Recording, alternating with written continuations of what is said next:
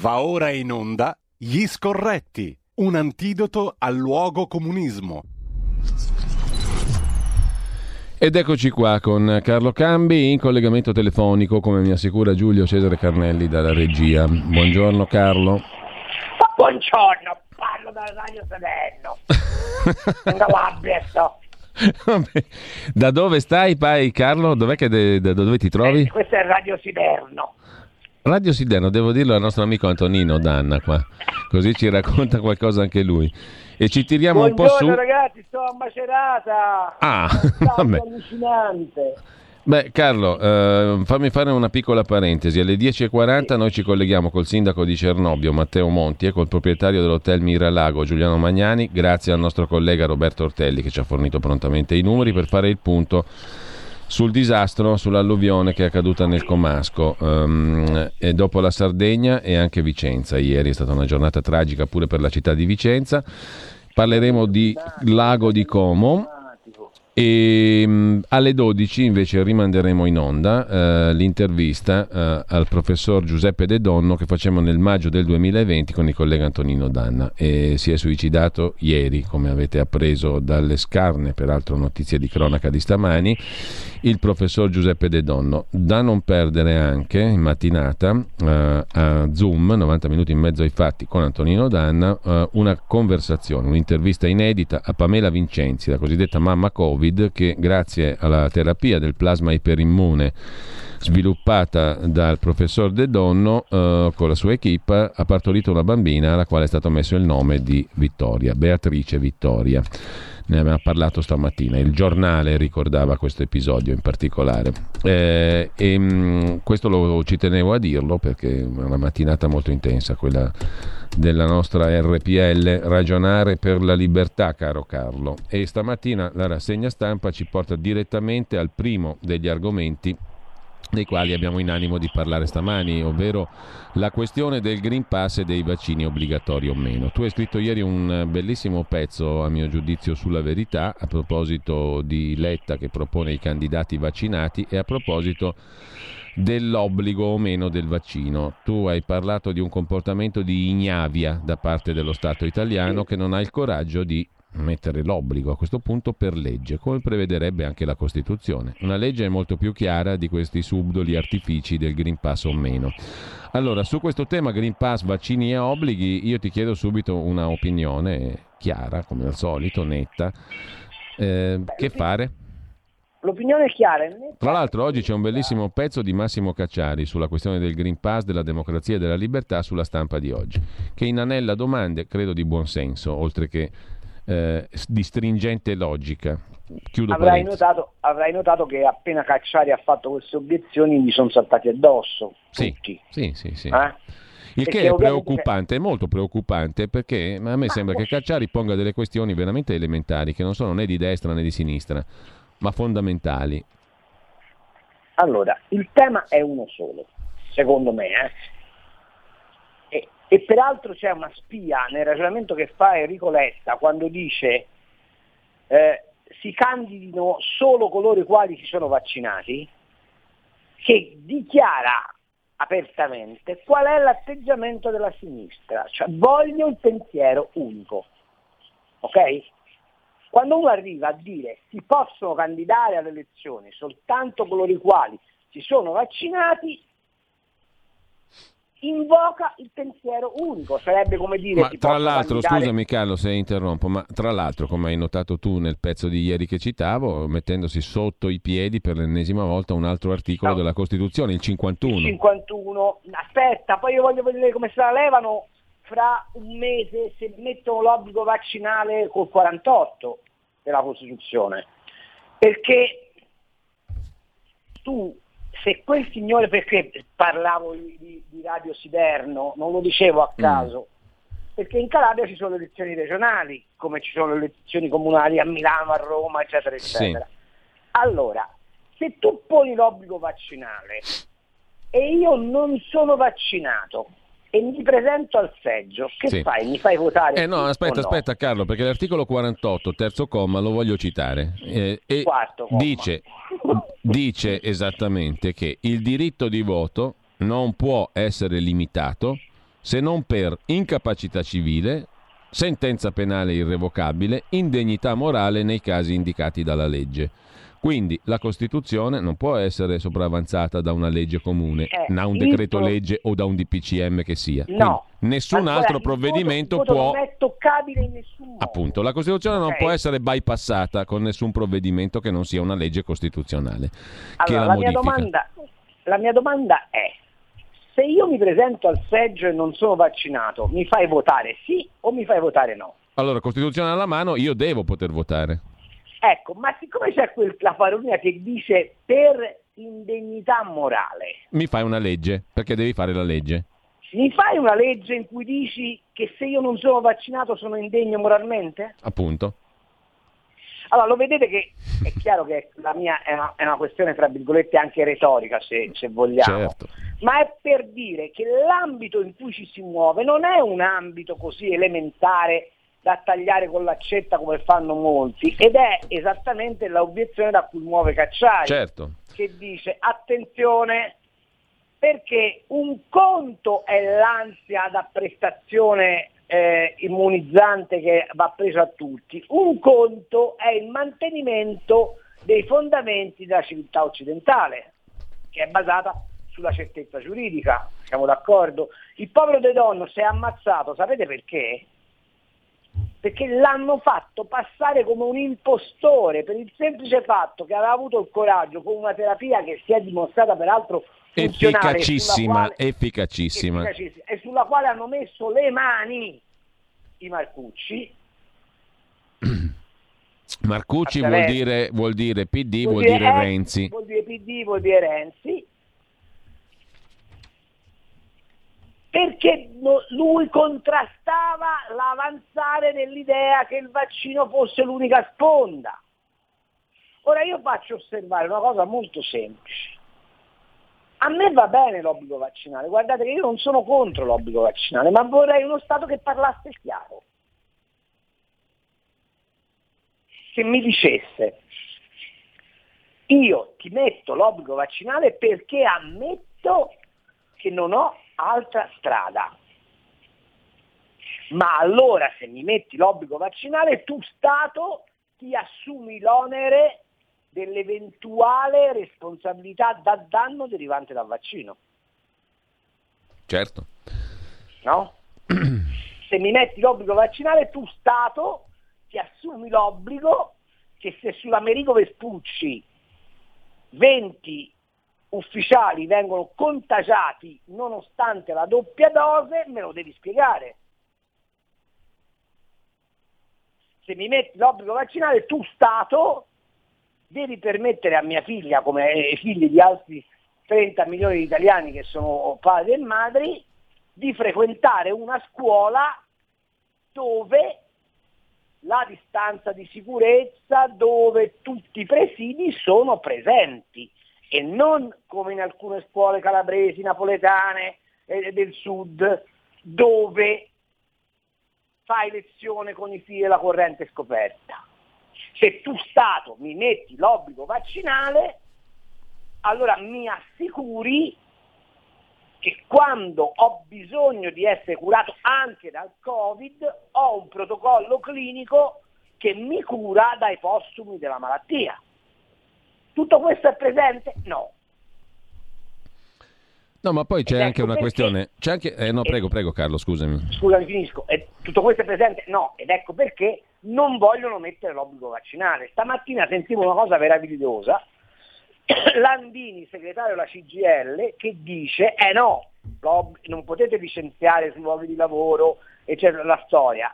Però se lo dice Landini è un'opinione che va presa in considerazione. Se lo dice un povero ristoratore che dice ma io per quale motivo devo licenziare il mio cameriere o devo controllare chi viene a cena, allora quello è un Novax fascista. E bisogna che ci troviamo d'accordo eh, su queste cose. Allora, io penso, e questo è il mio pensiero, così la facciamo finita, anche se il mio pensiero non conta niente, che andrebbe posto l'obbligo vaccinale a questo punto, per chiarezza di rapporto fra cittadino e Stato. Certo, e ci sarebbe, credo, eh, altro effetto collaterale, a mio giudizio, ci sarebbe anche maggior chiarezza in chi contesta. Un obiettore di coscienza, Perfetto, perfetto. Un obiettore di coscienza vero, non eh, un cucù da piazza, diciamo così, no? No, esatto. A questo punto io vorrei capire se tu mi poni l'obbligo vaccinale e c'è una frangia di contestazione, devo capire se quella frangia di contestazione è animata dal ribellismo o ha una ragione. Punto. Ecco, questa, questa, cosa subdola, surrettizia, diciamo, alimenta il ribellismo peggiore, secondo me. Non so se sei esatto. d'accordo. Ma perché serve? A cosa serve il ribellismo? Stai attento, Giulio, mm. a indicare il fatto che esiste una destra responsabile, quale la Lega, Salvini, eccetera, eh, strizza l'occhio che destabilizza lo Stato. No! Stavolta è lo Stato che destabilizza il cittadino. Sì, infatti è più facile. Per, per, perché io ho una figlia di 13 anni e ancora lo Stato non mi ha detto una parola chiara se vaccinandola va incontro o no a dei rischi. Perché non si è preso lo Stato la responsabilità di dirmi la devi vaccinare. Perché? Perché sulla disterite, sul vaiolo, sulle... mi dice lo Stato quando nascono i bambini gli devi fare l'esavalente per forza e stavolta non me lo dice. Perché? Tra l'altro uh, si parla di Green Io Pass. questa domanda gliela uh. vorrei fare al Ministro della Salute. Mi spieghi perché in Italia esiste un obbligo vaccinale generalista per alcune patologie e per questo voi non lo volete rendere eh, obbligatorio. Delle due l'una. O non siete sicuri dell'efficacia del vaccino o avete paura del vaccino. E delle sue conseguenze, diciamo delle sue così. conseguenze. Mm. Ed e poi fate in modo che un santuomo come De Donno si ammazzi. Perché quella, quel suicidio lì, sulla coscienza ce l'ha il Ministero della Salute, eh, è l'Istituto Superiore della Sanità. Vorrei che fosse chiaro. E qualcuno a De Donno, anche postumamente, bisogna che gli chieda scusa. Il che non avverrà. Esatto. Carlo, su questo punto poi sentiamo anche le opinioni degli ascoltatori, delle ascoltatrici, eh, non ancora apriamo le linee, ehm, eh, però cominciamo Guarda, anche... Sto pensando di fare 10 domande a speranza sulla verità a questo proposito. Sarebbe una cosa anche opportuna, direi, Carlo, e utile per chi legge. Eh, intanto ricordo anche il numero per mandare i messaggi via WhatsApp, il 346 6427 756. Poi apriamo anche le linee telefoniche per la diretta. Mm, brutalmente, Carlo, salto al punto numero due, perché su questo punto credo che siano mo- già molte, me lo dice anche la regia, le reazioni degli ascoltatori, che poi sentiremo. Però l'altro punto di cui volevamo discutere stamani e li elenco un po' così didatticamente, è la questione posta anche dalle parole del Presidente Draghi della fame nel mondo. Il tema ha a che fare con molti degli argomenti di cui tu, ti sei sempre occupato, no? il settore primario, l'agricoltura in primis, ma è anche un tema fortemente strumentalizzato da quello che potremmo chiamare il luogo comunismo ipocrita contro il quale anche in questa trasmissione cerchiamo di batterci o comunque di uscirne per diversi motivi, perché tu hai ricordato che nel 2015 fu firmata una carta di Milano che faceva della nostra agricoltura il non plus ultra, il modello addirittura mondiale. E in questo ultimo summit per la fame nel mondo non se ne è parlato. Uh, l'allora ministro Martina fu colui che si attribuì il merito di questa carta di Milano, oggi da vice direttore della FAO che si occupa di agricoltura e fame nel mondo si è dimenticato di quel documento. E poi tu eh, sostieni l'Unione Europea sta andando in una direzione contraria alle demagogiche affermazioni di Draghi. E l'imputato numero uno per la fame nel mondo, casomai, dovrebbe essere un paese che gli organismi internazionali non toccano mai o hanno paura a farlo, cioè la Cina.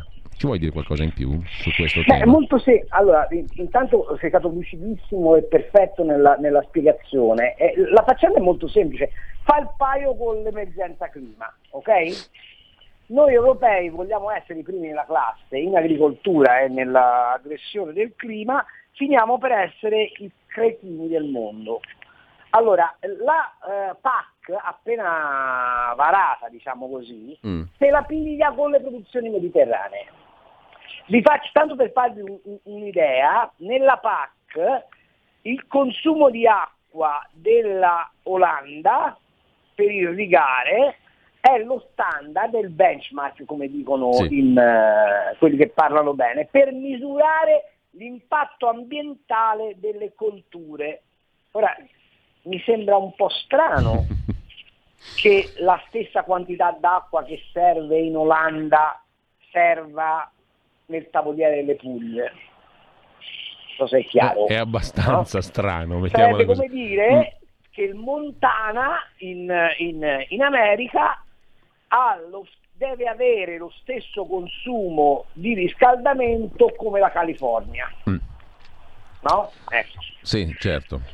Allora, questi sono i presupposti. Noi abbiamo spiegato all'Europa che la strada di un'agricoltura responsabile è un'agricoltura che rispetta la biodiversità, rispetta le tradizioni, dà fiato alle piccole coltivazioni e mette in relazione immediata il produttore col consumatore. Questa è la chiave dell'agricoltura italiana e del nostro sistema mediterraneo. ok? Il risultato è che la Cina, che ha lordato la sua terra, è andata in Africa, se l'è in parte comprata, in parte espropriata, mezza Africa, utilizza gli africani come peggio di quello che avveniva nella mezzadria medievale in Italia, ma noi gli contrapponiamo il sistema delle colture globali per sfamare il mondo. Cioè ci viene detto al tuo contadino della Val Brembana che ha quattro cape e tre vacche dal latte, smetti di avere quella roba lì perché inquini, mangiati la carne sintetica che ti fornerà Bill Gates perché abbiamo bisogno di sfamare il mondo e quindi le vacche vanno portate tutte in Africa dove le usano i cinesi per sfamare la Cina. Ma questa roba qua non la racconta nessuno. E infatti il mainstream si è messo in moto e ha cominciato a dirti ah non mangiate carne, ah quanto sono buoni gli insetti, ah ma perché insistete col grano, ma provate con la soia. E poi che cosa ci raccontano?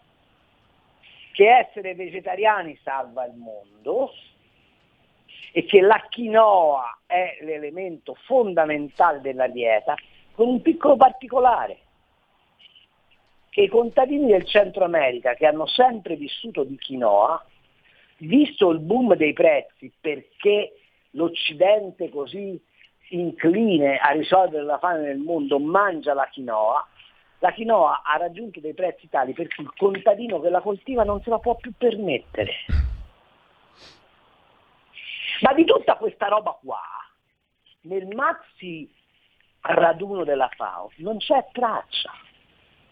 Ma Draghi è andato lì e ha detto dobbiamo fare un'agricoltura sostenibile. Ecco, l'agricoltura sostenibile a cui pensa l'Europa è l'agricoltura che azzera le produzioni europee, che fa diventare l'Europa un grande mercato di importazione, ovviamente a prezzi molto bassi, perché così non emettiamo più gas serra dai nostri campi e dalle nostre stalle.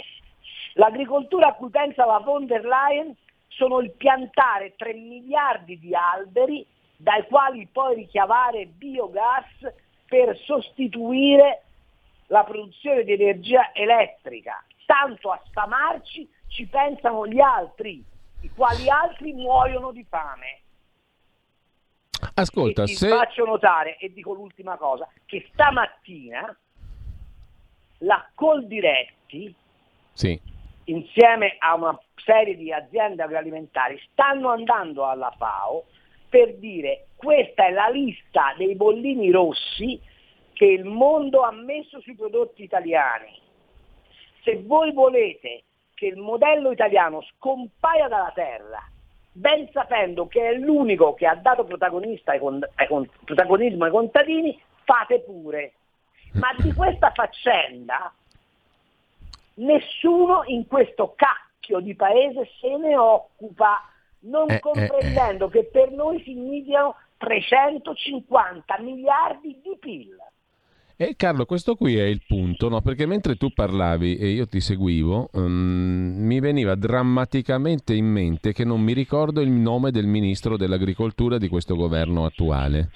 Eh, non, me non, ricor- non, me lo ricordo. No, ma ti, gi- ti, giuro, non è una battuta, non me lo ricordo. È, è, uno che è molto preoccupato di Conte e poco preoccupato dei contadini, te lo dico io, si chiama Stefano Patuanelli. Ecco, perfetto. Il signor Nessuno, con tutto il rispetto individuale, ma rispetto alla funzione pubblica, sto dicendo questo, eh, sia ben chiaro, non rispetto alla cioè, persona. Cioè, lui non è andato neanche a domandare a Bruxelles che cosa succede con la PAC ai miei contadini. No, ma poi qua... Si è, poi fatto, qua, si è fatto sfilare delle paccate di miliardi dai contributi, si è fatto condizionare i contributi a delle condizionalità spaventose per l'agricoltura italiana L'unico che era lì a, a, trattare è Paolo De Castro, il quale essendo però il PD non può andare contro la maggioranza Ursula e infatti ha portato a casa un compromesso al ribasso. Carlo, mi viene una domanda. Io eh, voglio precisare, poi siamo in pausa già 30 secondi, 40, quello no, che è il minimo indispensabile. Mi viene da domandarmi una cosa però, la Francia sta facendo qualcosa di meglio rispetto all'Italia, visto che è un altro grande paese agricolo? No, la prima. Francia sta facendo di peggio. Ah, no, poi ce, lo spieghi, poi, poi, poi ce lo spieghi. E poi volevo dire un'altra cosa, eh, io ho parlato di Patuanelli in questi termini, ripeto, in quanto funzione pubblica, non persona e neanche rappresentante di un movimento politico, perché non me ne frega più nulla da cittadino né del indi, de, della critica ad personam né della critica ad partitum, cioè dei partiti... Io delle... vorrei che la Lega... Eh, il punto è la, questione, la, sostanza delle questioni no, che Posso tu hai posto. lanciare un appello alla Lega? Eh, tra, 40 che... tra 40 secondi. Eh, vabbè, lo lancio quando rientriamo, dai. Tra poco. 2 per 1000 alla Lega. Sostieni la Lega con la tua firma. Scrivi il codice D43 sulla tua dichiarazione dei redditi. Assegnare il tuo 2 per 1000 al codice D43, D43, D43 non costa nulla. Aiutaci ad aiutarti. Il tuo supporto è prezioso. Ricorda, D43 per il tuo 2 per 1000 alla Lega di Salvini.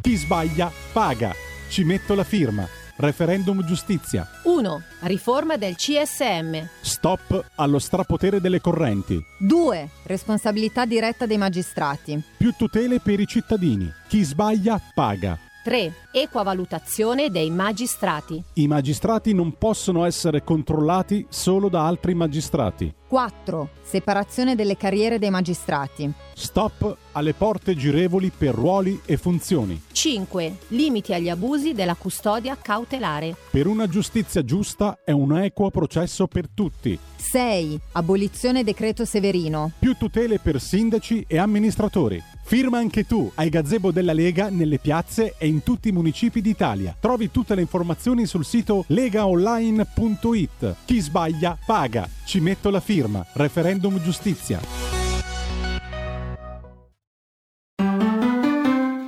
Il futuro appartiene a chi fa squadra. Le radio italiane si uniscono per giocare la partita da protagoniste. Nasce l'app Radio Player Italia. 140 stazioni in una sola rete. Scegli la tua preferita e ascolta il suono perfetto del digitale. Gratis, senza registrazione, senza interruzioni. Compatibile con tutti i device. Le notizie, la compagnia, la musica scelta da chi la ama, la conosce e la vive. Scarica Radio Player Italia. Il futuro batte con la radio nel cuore. Anche RPL è disponibile su Radio Player Italia.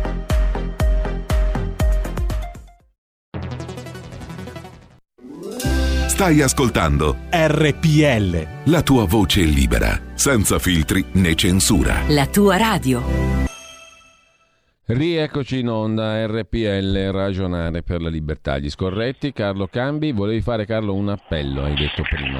Sì, volevo fare un appello alla Lega, mi avrai fatto venire in mente tu, che porti in, in Parlamento una legge che renda più difficile la querela a mezzo stampa.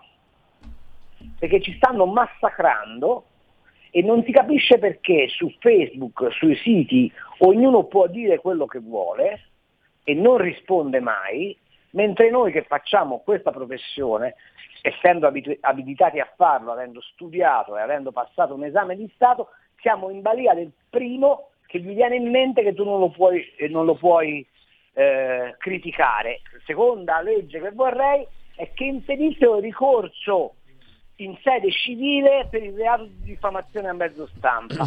Perché te lo fanno in sede civile? Perché ti chiedono dei risarcimenti abnormi, ti tengono appeso per 6-7 anni, in modo che tu non possa più rompere i coglioni a quella determinata persona, organizzazione o ditta. Ecco, io se c'è una e il tuo editore ti dice ma quanto mi costi ragazzo? Quanto mi costi? E mm. quindi ti caccia. Mm. Eh, allora io vorrei che ci fosse una battaglia di legalità su questo punto e poi insisto, contribuite alla Lega, se non volete che la vostra vita sia tutta una bella, sostiene RPL, vendi cara la pelle.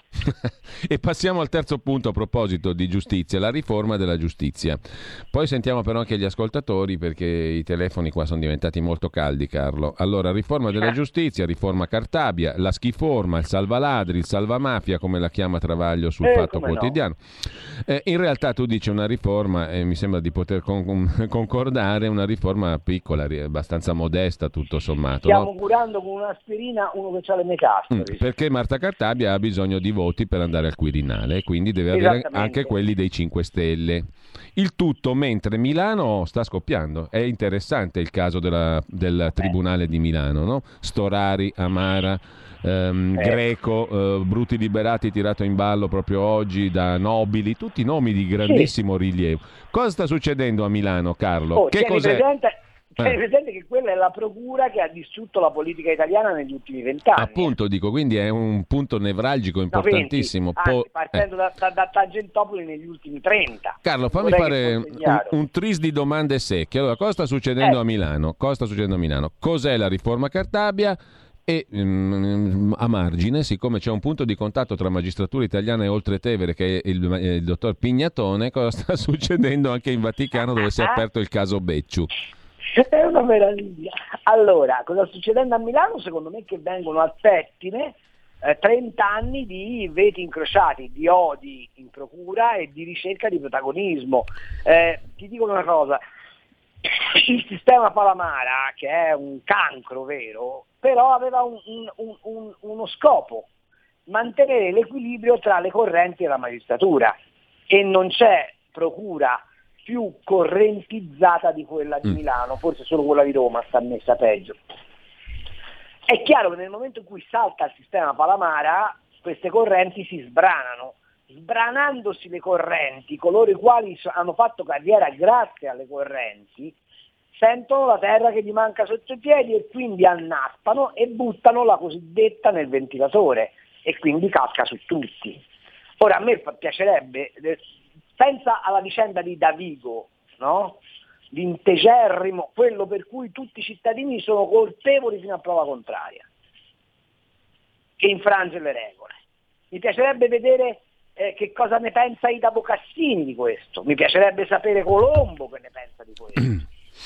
Mi piacerebbe anche se è morto, po- povero procuratore, Borrelli sapere cosa ne pensa di questo. E ora vengono fuori i Greco, gli Amara, eccetera, tutti figli di quella gestione. Però da quella procura è stata sconvolta la politica e l'istituzione italiana dal 1990 in avanti. E qualcuno bisognerà che gli chieda conto di, dei comportamenti. Eh? Quindi questo è quello che sta succedendo lì. La riforma Cartabia, la riforma Cartabia non aggredisce, è, è come il chirurgo che vede la metastasi ma ci gira intorno. Allora, noi siamo arrivati al punto che gli italiani hanno fiducia nella magistratura un, un, italiano su quattro. E questi emettono le sentenze in nome del popolo italiano. Siamo arrivati al punto che il CSM ha avuto nell'ultima consigliatura sette dimissioni per sospetti siamo arrivati al punto che eh, sappiamo che ci sono oggi in carica dei procuratori capo che non avevano diritto al titolo. Sappiamo che ci sono dei livelli di corruzione in magistratura inimmaginabili, ma invece di fare l'unica cosa necessaria, cioè CSM per sorteggio, separazione delle carriere, eh, abolizione dell'obbligatorietà del, de, dell'azione penale ed elezione del PM come succede in America, con il coraggio di dire che il nostro ordinamento basato sul civil law, cioè sui codici, è diventato di fatto un ordinamento basato sul common law, cioè sulle sentenze, e che quindi lì bisognerebbe mettere mano. E poi una cosa che nessuno dice mai, gli incarichi extragiudiziali dei magistrati, sì, sì, che sì, sono il luogo della perfetta collusione tra certo potere burocratico politico e certa magistratura. Invece di fare tutto questo abbiamo giocato sulla prescrizione, che è peraltro dal punto di vista della riforma Bonafede un obbrobrio giuridico, e siamo disposti ad annacquare tutto questo? Ma fortunatamente ci sono i referendum, io mi auguro che voi siate andati in massa a firmarli. E, e una volta tanto gli, dire, gli ricorderemo ai signori magistrati che non sono un potere, ma sono un ordine e che loro giurano sulla bandiera italiana e devono rispondere al popolo italiano. Loro applicano le leggi, non le fanno. Ma sono 30 anni, da Tangentopoli in poi, che la politica, siccome è spaventata, consente ai magistrati di piegare le leggi al loro volere. Io mi domando quando è che il Parlamento avrà un sussulto d'orgoglio e si ripiglierà la sua primaria funzione, cioè quella di fare le leggi, ai quali i magistrati sono tenuti? Carlo, abbiamo due telefonate in attesa, eh, poi tocchiamo anche un altro argomento perché non lo, voglio non lo voglio sottovalutare e trascurare, che è quello che tu affronti anche su Panorama oggi in edicola il Green Deal, la follia verde come l'hai definita tu più volte. Um, se ne parla in un servizio molto esteso oggi su Panorama, in edicola da stamani, ne parliamo anche dopo, dopo le due telefonate e la quantità okay. di messaggi che cercherò di sintetizzare, non ce la farò. Comunque al 346 6427 756. Pronto? Pronto? Buongiorno. Buongiorno, sono Giorgio da Monza. Eh, la proposta di Letta di... Eh, candidare soltanto le persone vaccinate può apparire uh, uh, bislacca, però non lo è tanto perché dobbiamo renderci conto che qui si sta instaurando non un approccio scientifico al problema, ma eh, ormai siamo nel campo della scienza rivelata, o meglio, si sta fondando una vera e propria religione che ti, permet- ti promette non la vita eterna nell'aldità, m- ma un breve allungamento nella tua vita biologica. È una religione che ha i suoi teologi, che sono i virologi, ha il suo Dio, che è la scienza che cura ogni male, ha il male, che è il Covid, ha le sacre scritture, la letteratura scientifica, ha i suoi riti, il lavaggio delle mani, lo scaricamento delle app immuni, i suoi amuleti, la mascherina al posto del crocifisso, l'Eucaristia vaccinale, assolutamente necessaria, il clero fatto da medici e infermieri, le processioni propiziatorie, quale è stato il corteo di consegna dei vaccini al posto della Madonna Pellegrina di una volta. Poi abbiamo le omelie e i sermoni di Don Massimo Galli, ad esempio. Abbiamo i profeti, eh, abbiamo Crisanti che aveva previsto la seconda ondata abbiamo le questue, cioè la raccolta di denaro per la ricerca scientifica e poi il tasto dolente abbiamo anche i peccatori e gli eretici. E chi sono questi? Ovviamente i negazionisti, coloro che non credono nell'esistenza del male e neppure in Dio, la scienza, gli indemoniati che manifestano l'avversione al sacro, non mettono le mascherine, i blasfemi, quelli che deridono la scienza ufficiale, gli eretici come Sgarbi, Montanari, Scoglio. Allora qui si sta formando una religione scientista che non c'entra più niente con la politica e gli atteggiamenti bigotti della maggior parte delle persone, da entrambe le parti, eh, dico, posso dire da entrambe le parti, mi dà proprio l'idea che eh, questa religione si sta affermando sempre di più, aiutata ovviamente da un Papa che è il primo a non crederci più nel suo Dio. Buona giornata. Altra chiamata, pronto? Pronto? Buongiorno. Buongiorno. Eh, no, volevo dire che ho provato a scorrere i canali più o meno, no? quelli della RAI, di Mediaset sì. e quelli dell'informazione 24 ore 24, nessuno che ne parla è del professor De Donno, cioè uno che ha fatto del bene praticamente all'umanità viene ignorato, non so per quanto E ne ha fatto tanto, e ne ha fatto tanto. Io non perché... vedo nessuna, nessuna parte della notizia. Eh, ha ragione, ne ha fatto tanto di bene perché tanti casi sono stati risolti brillantemente. Guarda, denigrato, diffamato, mm. appunto da, da, da, da Su questo non ci piove. Allora... La colpa di chi è? Eh, eh, di chi è la colpa adesso?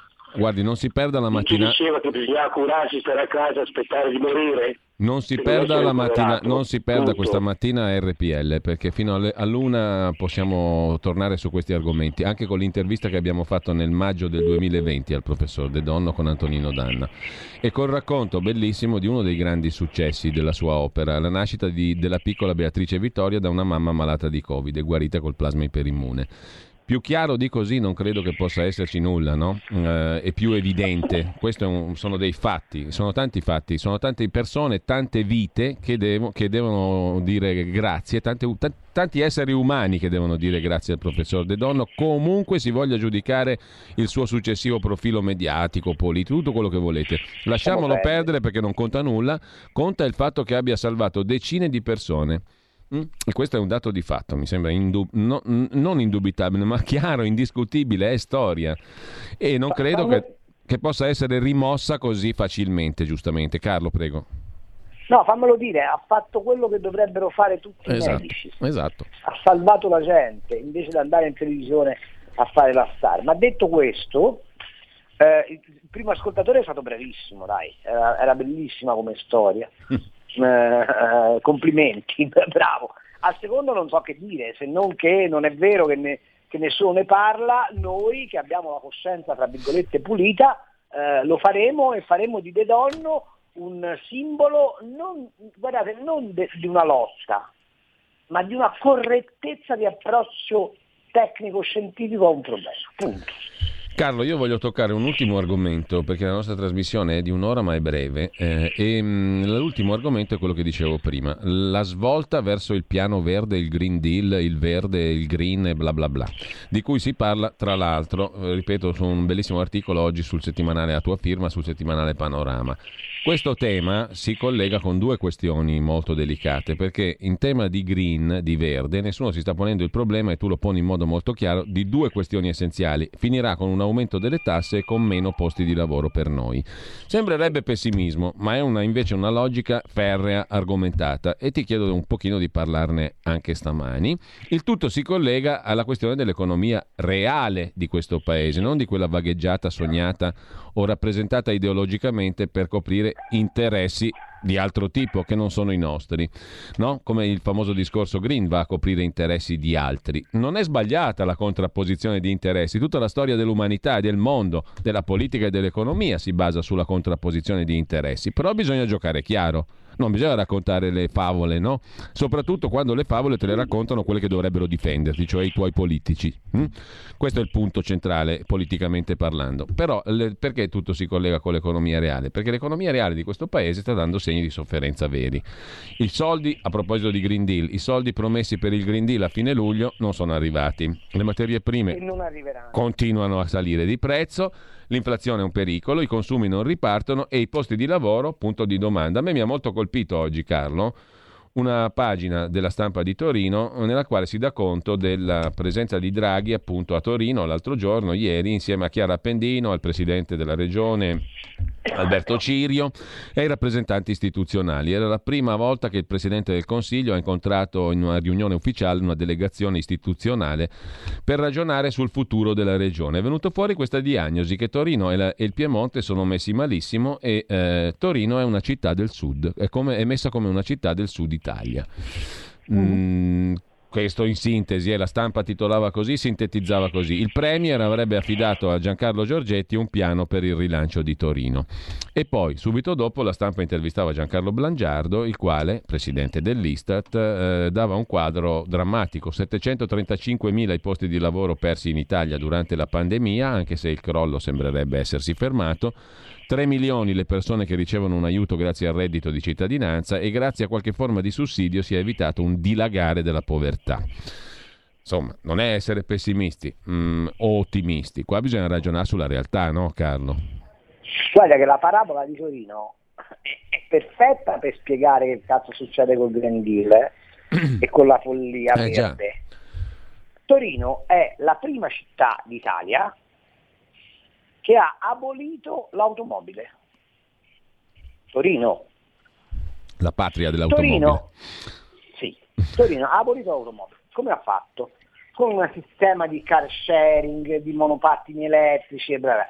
Torino è la prima città d'Italia che ha comprato autobus elettrici. Sai da chi l'ha comprati?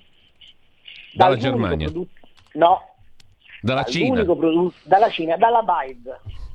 Tutti parlano di Tesla, ma tutti ignorano che esiste questa cosa che si chiama BIDE, industria di Stato, che ha già venduto nel mondo 50.000 autobus elettrici. Tutti ignorano che i cinesi stanno conquistando il mercato dell'automobile belga, che è il primo paese a aver dichiarato non che non si vendono più automobili a motore endotermico, ma a proibire dal 2030 la circolazione. Allora vorrei fare un'ulteriore riflessione che riguarda l'Italia. Noi siamo i primi produttori di marmitte al mondo. Siamo i primi produttori di cambi al mondo.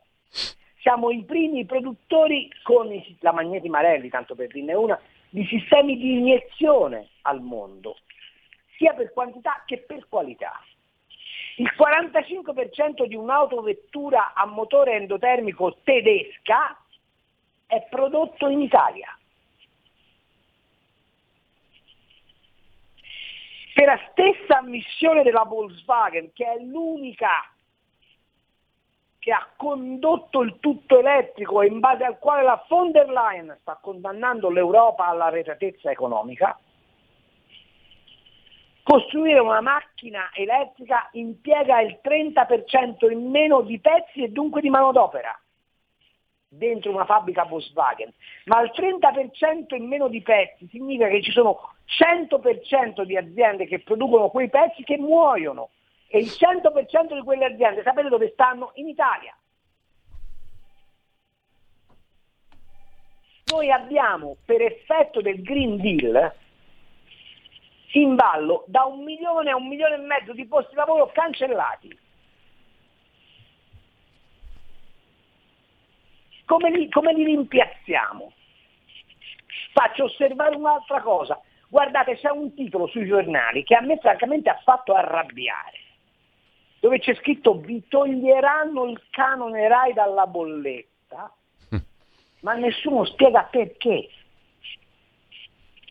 Perché l'Europa non vuole che ci siano nelle bollette i cosiddetti costi impropri, perché sa perfettamente che stiamo andando incontro ad un periodo di incremento fortissimo del prezzo dell'energia. Ma questa alla gente chi glielo racconta? Io ho fatto un conto, d'accordo, è un'iperbole, ma se tutto il parco circolante italiano fosse immediatamente trasformato in elettrico, noi dovremmo raddoppiare la produzione di energia e non ci basterebbe per poter consentire a questo parco circolante di muoversi per 100 km al giorno. Allora, delle due l'una, o ci raccontano che dobbiamo cambiare vita e ci spiegano che saremo più poveri. E allora è probabilissimo che la gente dica piuttosto che vivere in un pianeta inquinato io voglio essere più povero. Ma me lo devi dire! C'è un'altra cosa che, che, che, che voglio mettere in evidenza e poi sì. la, ti lascio la parola. sì. Allora, in questo bailam del green ad ogni costo, nessuno dice che noi stiamo favorendo i cinesi, i quali però continuano a produrre energia per fare queste produzioni da fossile e quindi continuano a inquinare.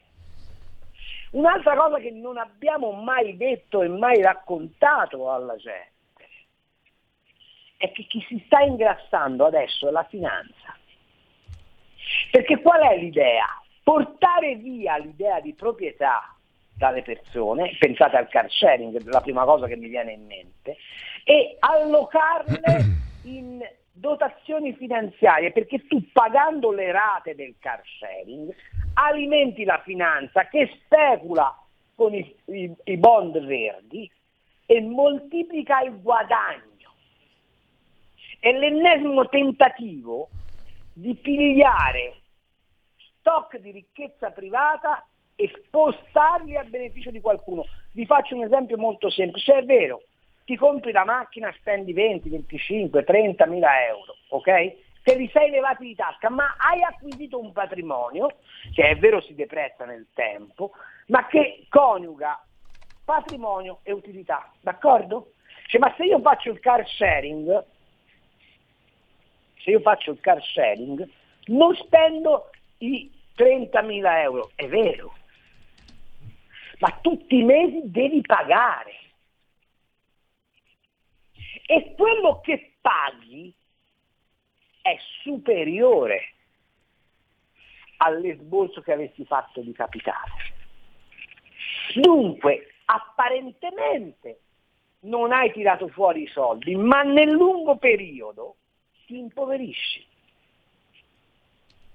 Carlo, abbiamo giusto il tempo di sentire due telefonate. Pronto? Sono Gianni da Genova, ciao Giulio, un saluto a te e a Carlo. Ciao Gianni, velocissimo, velocissimo Gianni. Eh, un, un, abbraccio al dottor De Donno che sono rimasto sconvolto e ho mandato una, una, fotografia che ho fatto qualche anno fa sul monte di Portofino che c'è un gioco di luci che sembra una croce e gliela dedico e condoglianze alla sua famiglia. Eh, l'abbiamo vista, bellissima la foto Gianni, ce l'hai mandata via Whatsapp. Eh, la, l'altra chiamata, pronto? Sì, pronto Fabrizio di Sabbio Chiese. Allora a me veramente mi ha stupito no, che Draghi sia andato a Torino e si sia accorto che Torino si sta impoverendo. Allora è l'azienda, è la città azienda che aveva la produzione delle automobili italiane ed è finita in nulla è stato uno degli artefici dell'euro da una parte no, e dell'ingresso dei prodotti del sud-est asiatico in prevalenza cinesi importati in Europa senza nessun dazio. Allora sono vent'anni che siamo in queste condizioni, è inutile poi adesso meravigliarsi perché siamo diventati poveri.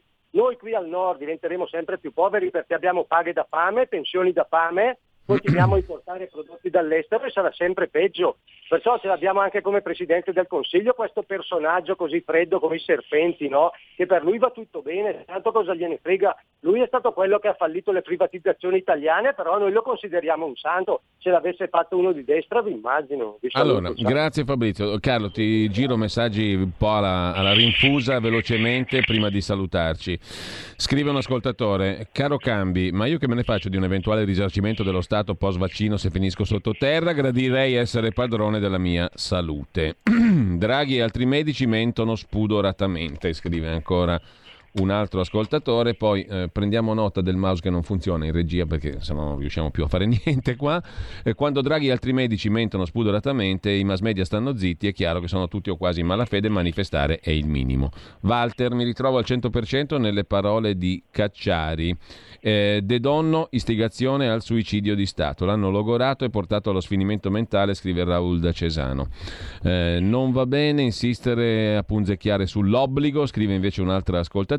Questi ci possono arrivare davvero all'obbligo vaccinale. Eh, a un ascoltatore non è piaciuta la mia definizione di cucù in piazza, ci rubano un po' di libertà ogni giorno, sveglia, non intendevo dare dei cretini a nessuno, intendevo dire che si fa la figura dei cucù andare in piazza in un quadro come questo. Il concetto era quello che abbiamo espresso prima, cioè che se non c'è chiarezza poi si strumentalizzano facilmente anche le manifestazioni di strada, no? di piazza. Uh, lo spottino sul decennale del summit ambientale di Parigi con i visetti imbronciati dei fratellini di Greta. Mi fa orrore, scrive un altro ascoltatore. Dati ufficiali per i morti per Covid sotto i 40 anni che non avevano patologie. Sono 200 su 25 milioni di persone perché mi devo vaccinare. Grazie Carlo, scrive Stefano da Treviso. Spiegazioni ineccepibili. In Italia mancano moltissimi medici e infermiere, ma le aziende sanitarie pensano di sospendere quelli che non si vogliono vaccinare. e poi ancora facciamo in tempo a leggere prima di salutarci Carlo Sergio, buongiorno, il suicidio del grande professor De Donno non può chiudersi senza che i veri responsabili che sono al governo si dimettano. Salvini e la Lega dovranno avere il coraggio di fare nomi e cognomi di questi criminali. Ehm, dottor Cambi, siamo alla deriva, scrive Corrado, in Italia. Forse irreversibile, mi spiace, fuori dall'euro, meglio morire da soli, forse sono matto, aggiunge Corrado. E poi non facciamo in tempo a leggere gli altri, sono arrivati veramente tanti messaggi, li saluto e ringrazio tutti gli ascoltatori che hanno voluto partecipare. Intanto però, Carlo, 20 secondi, chiudiamo. Eh, non, cioè che sono talmente tanti, talmente variegati che Eh, rispondere sì. è, è complicato. Sì, certo, è impossibile. Ma Cerchiamo di, di- di chiarirci su una cosa. Capisco che la parola obbligo vaccinale vi dia fastidio e dà fastidio pure a me. Però piuttosto che farsi prendere in giro... C'è anche un Carlo e- Cambi santo subito, eh, per la cronaca. Lo dica a Becciu che magari ci andiamo insieme diventa santo. Grazie comunque. Eh, Ah, sempre per la cronaca c'è Giorgio da Monza, subito direttore di RPL. sempre per Ma la no, cronaca. già uno molto bravo che anche in arca, non mi permetterei mai. Io al massimo posso fare il sacrista. No, no, no, E- non tu, Giorgio da Monza, che è quello che ha fatto la- l'equiparazione prima tra la religione Ah, del Giorgio- ah, vaccino e Giorgio, tutto sì, il ah, resto. allora sì, certo, eh, no, Skylark è meglio, Gli però cedo, il po- gli, come, cedo il po- gli cedo il posto come volentieri. direttore editoriale o Se- quantomeno come confessore di RPL Se mi tiene come caporedattore gli cedo il posto.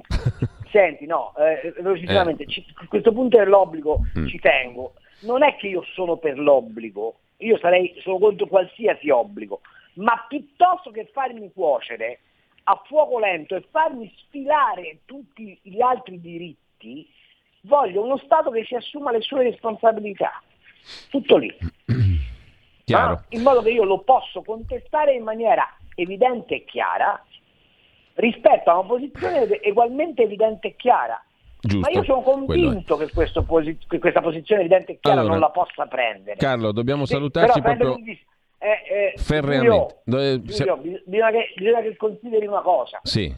Dobbiamo, o facciamo un secondo appuntamento o allunghi, perché No, beh, ma soprattutto, soprattutto in questo periodo. no, adesso dobbiamo, il concetto era chiaro comunque, Carlo, era quello che dicevamo prima. Esatto. Eh, grazie a tutti, grazie a Carlo Cambi e buona prosecuzione di ascolto. Oh. Non perdete la mattinata di RPL da qui in Vo- avanti. vogliateci bene, voletevi bene, votate per chi vi pare, ma ce n'è una in particolare. Ciao Carlo. Avete ascoltato Gli Scorretti, un antidoto al luogo comunismo.